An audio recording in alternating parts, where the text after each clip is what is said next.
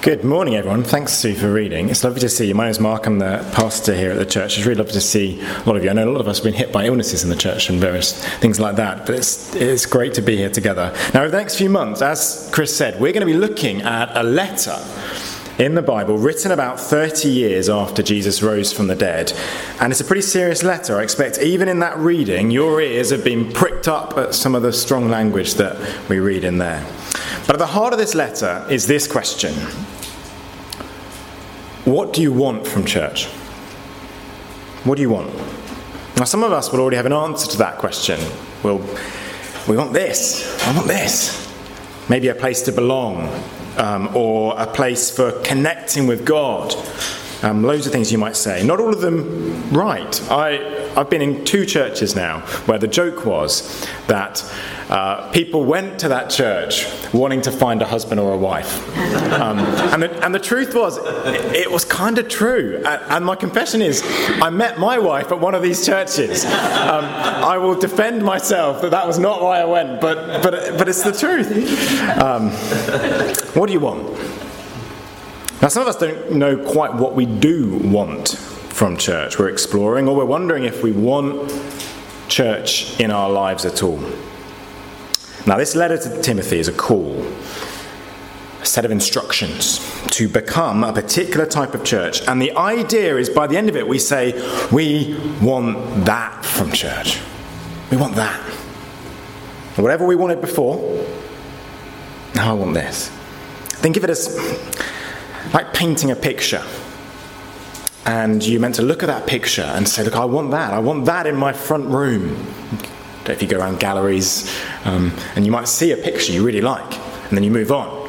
And you say, well, actually, that's now I want this picture, and then you move on. You're like, now I want this picture. Timothy's like that. This is what we want. And but here is the health warning from Timothy as we go. Um, there are parts of this letter that might freak you out when you first read them and might scare you. You're like, what? That's really strong. That's really serious. It doesn't look very attractive hopefully, as we go through it and we can explore that and some of the things that are pretty strong come in our very first passage, it's a thing where we say, Ah, oh, I see. I see that is why we want church like that. And here's the first main point we're going to read from our first passage. And it is one of those points that might freak you out straight away. It is this that churches are to seriously care about truth seriously care about truth. Let's get into it. Oh, let me show you that from the passage. Um, you can see in verse 1, page 1191 in these church Bibles, you can see in page uh, verse 1 that this, ma- this letter is written by a man named Paul. And the reason his letter is in the Bible, not just everyone's letter gets in the Bible, um, is that he is an apostle of Christ Jesus by the command of God our Saviour and of Christ Jesus our hope. In other words, he is one of the men chosen personally by Jesus to be an apostle of Jesus, a leader of the early church. And he's writing to, verse 2, his friend called Timothy. And you can see it's someone he considers his true son in the faith. And uh, we learn elsewhere in the Bible that Timothy was someone uh, who lived in a place called Lystra in modern day Turkey. And we know that Paul went and started a church there.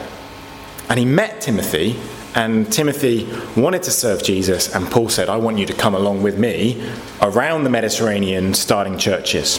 And that's what Timothy did. And now we're a number of years later now, and Timothy is a leader in the church in Ephesus, and Paul writes him a letter to help him. So, in some ways, this is a letter written to a church leader. But as you read it, you realize Paul is writing this expecting it to be read publicly by the church. So, so much so that even at the very end of the letter, you get these words Grace be with you all. And you can imagine Timothy saying, Wait a minute, I thought this letter was written to me. We're going to talk about all of us. But that's the idea. And this is why it's in the Bible that it's a letter written for all of us about what church is going to be like. And Paul goes straight in in verse 3 with some strong words As I urged you when I went into Macedonia, stay there in Ephesus so that you may command certain people not to teach false doctrines any longer or to devote themselves to myths and endless genealogies, such things promote controversial speculations rather than advancing God's work. which is by faith.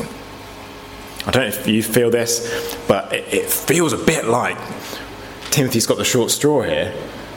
Timothy and Paul were in Ephesus, and Paul says, He's, I'm leaving, and Timothy, you've got to stay here and stop certain people teaching.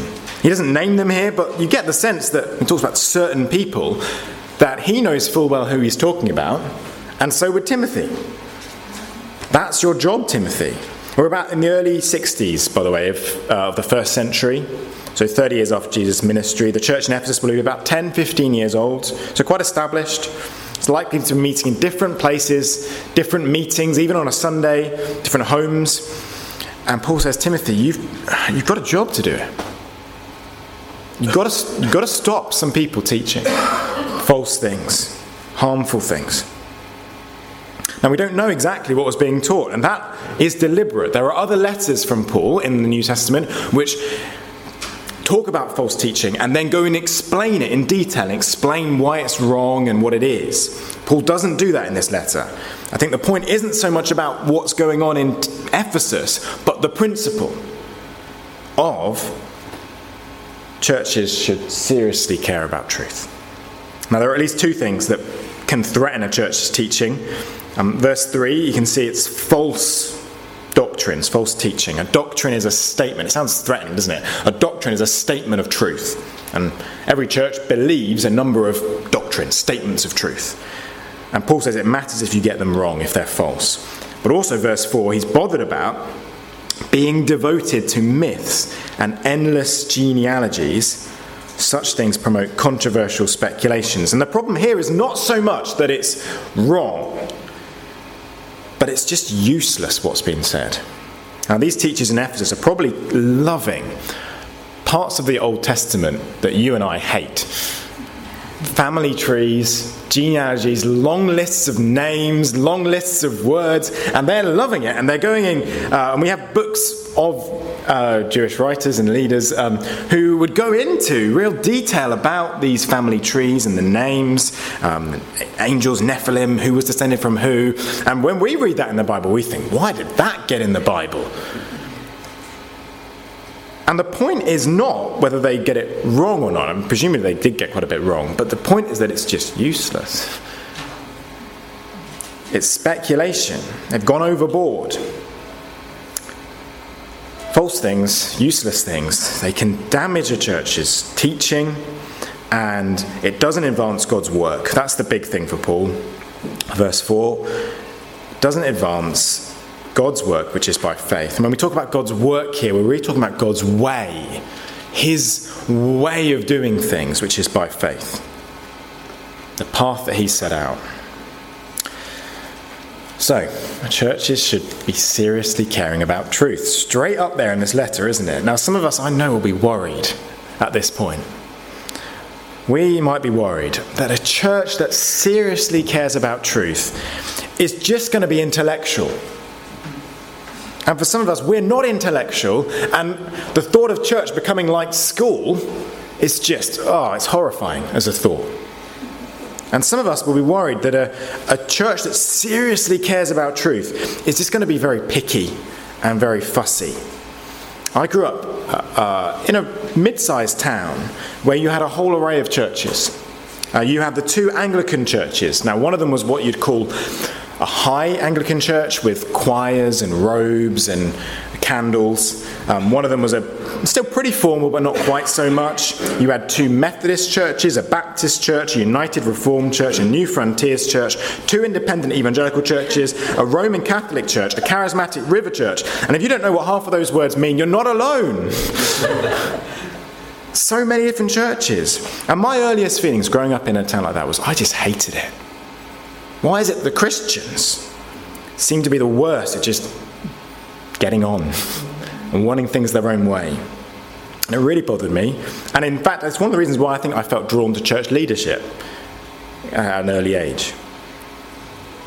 Now, some of us will be worried that a church, particularly maybe a new church like ours, is just another church It's going to be really picky and really fussy about doing it their way. At the very least, I expect some of us will feel it's not very exciting, is it? a church that seriously cares about church. Let's just put that on our website. This is what we care about as a church. Um, it sounds slightly arrogant, first of all, doesn't it? But, but not very exciting. But Paul's point here is that it does seriously matter.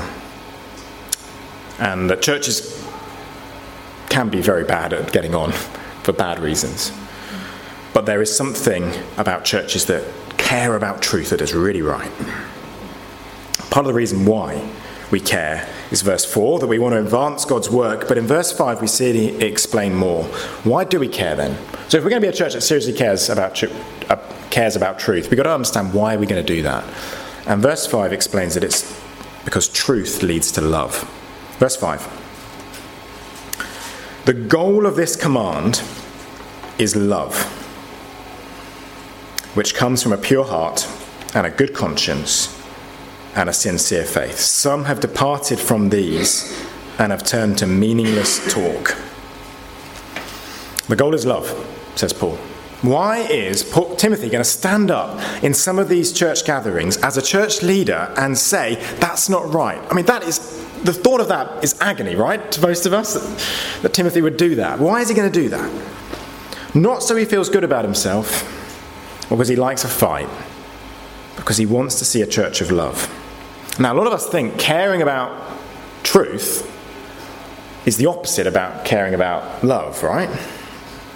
The way Paul sees it, if you hold on to truth of Jesus, that is a loving thing to do, but it also leads to love. Do you see that in verse 4? The goal is love. Timothy stopping some teaching is, to is the way to reach that goal. Truth leads to love both in the sense that it will teach you to love, but it also teach you how to love. So you'll, you'll start to love others as God loves us and His grace and His forgiveness, and we've already thought about that this morning, comes and changes us. But also tell us how to love. Specifically, verse 5, it will work on our heart and conscience and our faith, and it will purify them, and it will make our conscience good. Specifically, these things are very deep things our heart, our conscience, our faith, what we believe in. And Paul says truth will come in and change that. And it will be good for you. It will be good for you when truth comes and does that.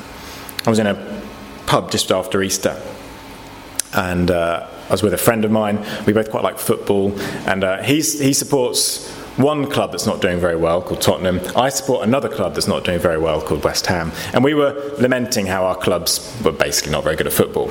And we said to each other, well, at least, at least there's this other club that we don't like. It was Liverpool. Um, are not doing very well either. Um, and we realised that actually a lot of what we dis, you know, what a lot of the love, the enjoyment we get from football when is is other teams doing badly. That's what. That's, I mean, when you're in a rubbish team like ours, that's all you've got. There's no, there's nothing else to celebrate other than when other teams cannot celebrate as well. Um, some of the things we feel go very deep inside us. What we feel about towards other things, what we feel is right, and what we feel is wrong. God's truth will come in and change the way you feel about what is right, what you love, what you enjoy. And it will make you this loving person. And Paul says that is why it matters. Because we don't actually instinctively love, and we definitely don't instinctively love as Jesus would have us love. That's why truth matters. Now, some of you will know that uh, in churches around this country, and particularly in the Church of England, they are finding themselves in a big debate at the moment uh, about what Christians should believe in relation to sex, marriage, love, actually, and uh, sexuality, transgender issues. And it's an issue we're going to have to think about ch- soon as a church. Because uh, whether we like it or not, it's, it's an issue that's going on all around us in the churches of this town, in the churches elsewhere as well. And it is tearing churches apart. Uh, what the Bible says, even in passages like in verse 10, which is talks about against homosexuality, it needs carefully thinking about. This is really sensitive stuff that gets to the bottom of our consciences our hearts. I'm not, going to get into this topic properly now, um, because as important as it is, I think we're going to need some time to think through all these topics about sex and sexuality and marriage and all that kind of stuff. We need to do it, but we can't do that in two minutes, as if it's just an easy, simple answer. The plan actually is to do that in a couple of weeks' time.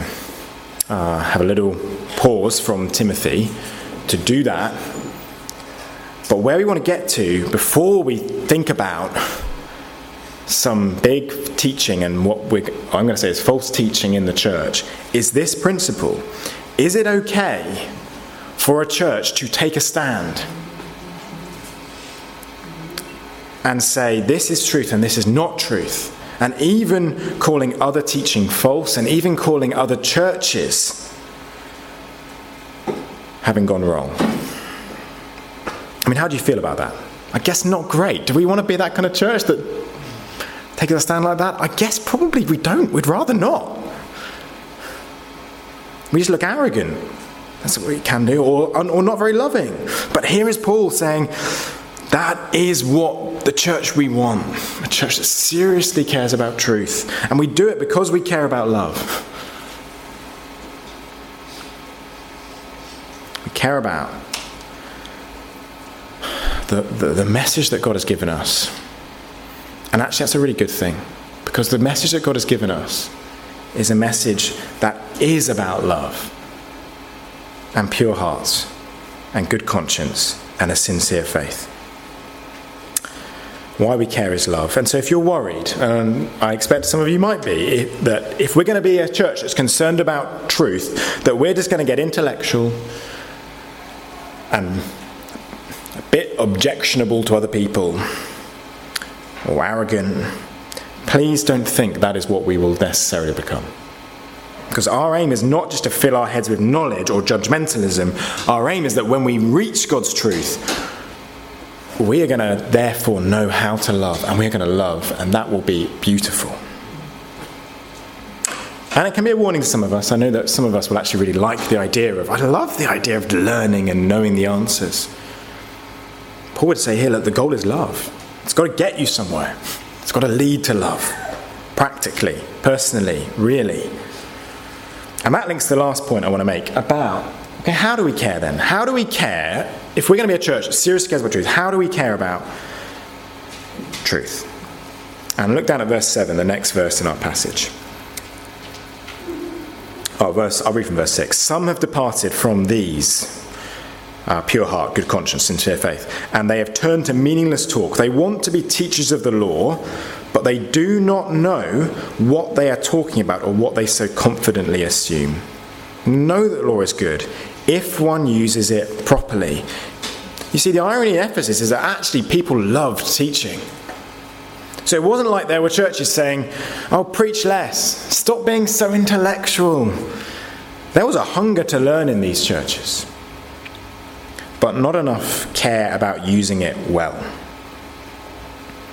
How do we care? Not with a love for teaching. We just want teaching, but for gospel change. It seems in Ephesus there was a lot of teaching on the law of God, mentioned earlier, these genealogies, these family trees, all this kind of stuff. Uh, and the law of the God is referenced to the Old Testament. But Paul says that it's not good teaching because you're not using the law for what it's there for. Verse 8 explains what it is there for. Verse 8 uh, we know that law is good if one uses it properly. We also know that the law is made not for the righteous, but for lawbreakers and rebels, the ungodly and sinful the unholy and irreligious, for those who kill their fathers or mothers, for murderers, for the sexually immoral, for those practicing homosexuality, for the slave traders and liars and perjurers, and for whatever else is contrary to the sound doctrine that conforms to the gospel concerning the glory of the blessed God which he entrusted to me. There's a big list of things there. But the point is that God's law is there not for the righteous to have nice chit chats about, but for the unrighteous to change. I know that can sound like it just freaks you out, right? oh, welcome to church. This is what the law is going to do to you. But that's what it's there for. The list of things that Paul talks about there are particularly things that connect to the Ten Commandments, like honoring your father and mother, adultery, coveting. And Paul's point there if you're going to teach the law, you've got to flow with what it's saying. It's calling people to change, calling people to repent. And we might say, well, that's just the Old Testament, right? That's just the, the Old Testament loves laws and rules and that kind of stuff. But Paul connects it in verse 10 to the gospel.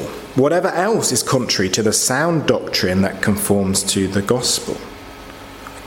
Christians are not under the Old Testament law as it was given back then, but we're under the gospel, but the two are connected. It's all given for change, is Paul's point. There are things that, are con- that can be contrary to the gospel. And how do we care about truth then? Not just by caring about teaching and having teaching, but that that teaching changes us. So please don't mishear me here. The gospel is not a rule book uh, that says this is how you should live. Bang, bang, bang, bang, bang. It is the good news that Jesus kept all the laws where we sinners have fallen short. And he paid for our sins on the cross. And he rose to life again. And by that, we have new life, forgiveness, and a perfect standing before God. I know in a couple of sentences I can't do justice to that wonderful message of grace and good news. But we believe that changes us. And I'm sorry to say if it scares you, but, it, but it, we believe it will change you and it must change us.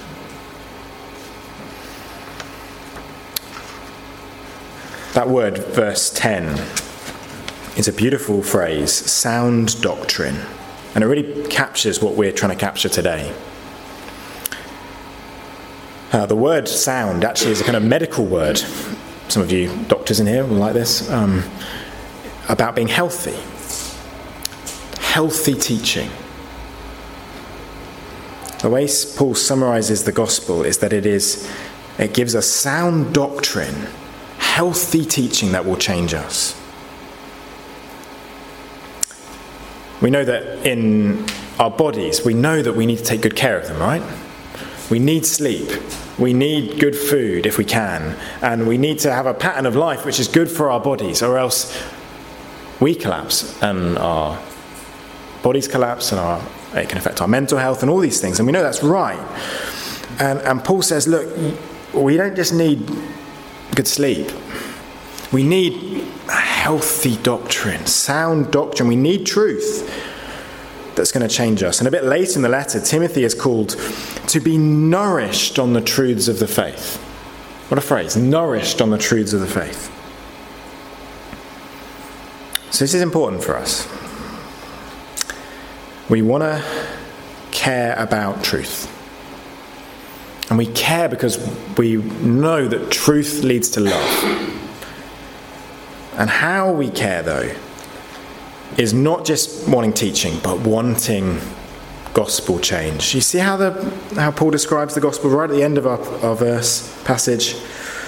He describes the gospel concerning the glory of the blessed God. God, in all his blessedness, and this is the only time in the Bible that God is called blessed. He has shown us his glory, his shining otherness, if you want to phrase it like that. That's what glory talks about. His beautifulness. He's given us that. And it's what we need. It's the healthy doctrine, truth that will change us.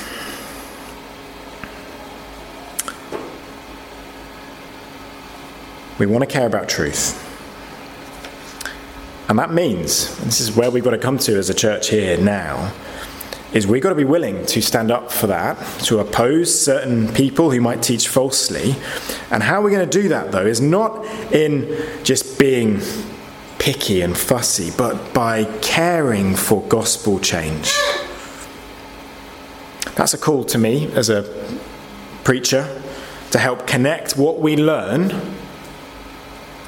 with how we live whether that's sex and marriage or, or whatever it is. But actually, it's a responsibility to all of us. Where we say, look, I'm not going to walk away from God's word and just want to get it right. I want to walk away from God's word and be changed by it. How is the learning truth going to play a part in my life? And I, hope to say things up front that will be helpful to you for that, but there's an element where you and individually have to say, look how is this going to affect my life? How is what I'm learning going to lead to love and change? And some of you might need to get really serious about that and think, I'm going to write down, this is what I want God's truth to remind me of, change me in. I know some of us enjoy journaling, writing notes, naming the things we're praying about, those kind of things. Again, it might be a scary thought for you. This is the church we want to be, but it, it is going to be a beautiful church when we're all individually saying, I really care about God's truth, His blessed gospel, and I want to be changed by it. It's not an intellectual thing, it's not a loveless thing or an arrogant thing, but it's a desire to wrestle with it and be changed by it. And if we individually are doing that, then we'll be showing each other and others that when we as a church are concerned about truth and when we take a stand on truths, like we might be called to do in the months to come, that's okay. Whether it's in weeks to come over the issue we'll think about soon, with sex and marriage, or whether it's in other issues in years to come, this is what the church has always had to do be concerned for truth and take a stand on it. I mean, we're talking 30 years here after Timothy, after, after Jesus rose from the dead, and and Paul's having to, to send a message to his leader saying, you know, you've got to keep fighting for this. It's a question for all of us. Are we okay with that as a church, being that kind of church? I hope we will not be a picky, fussy church that fights over things we don't need to fight about, but there is a thing where we will be going, yes, God's truth matters. We're going to care about that as a church, and we each individually care about that ourselves, being changed not just that we get it right, but that we are changed into lives of love where our consciences are changed, our hearts are changed, and we, whatever we feel is really strong to us now, we want that to be changed by God because He's the one who made us and He knows us and He's good and He's blessed and there is nothing better. Do you see why I say that Timothy might be a letter that freaks us out? But actually, it's a letter that will help us and paints a picture of a church which is connected to God and hears His truth and is changed by it. And that's what we're praying. That's what I'm praying for each of us. And let's pray about that now.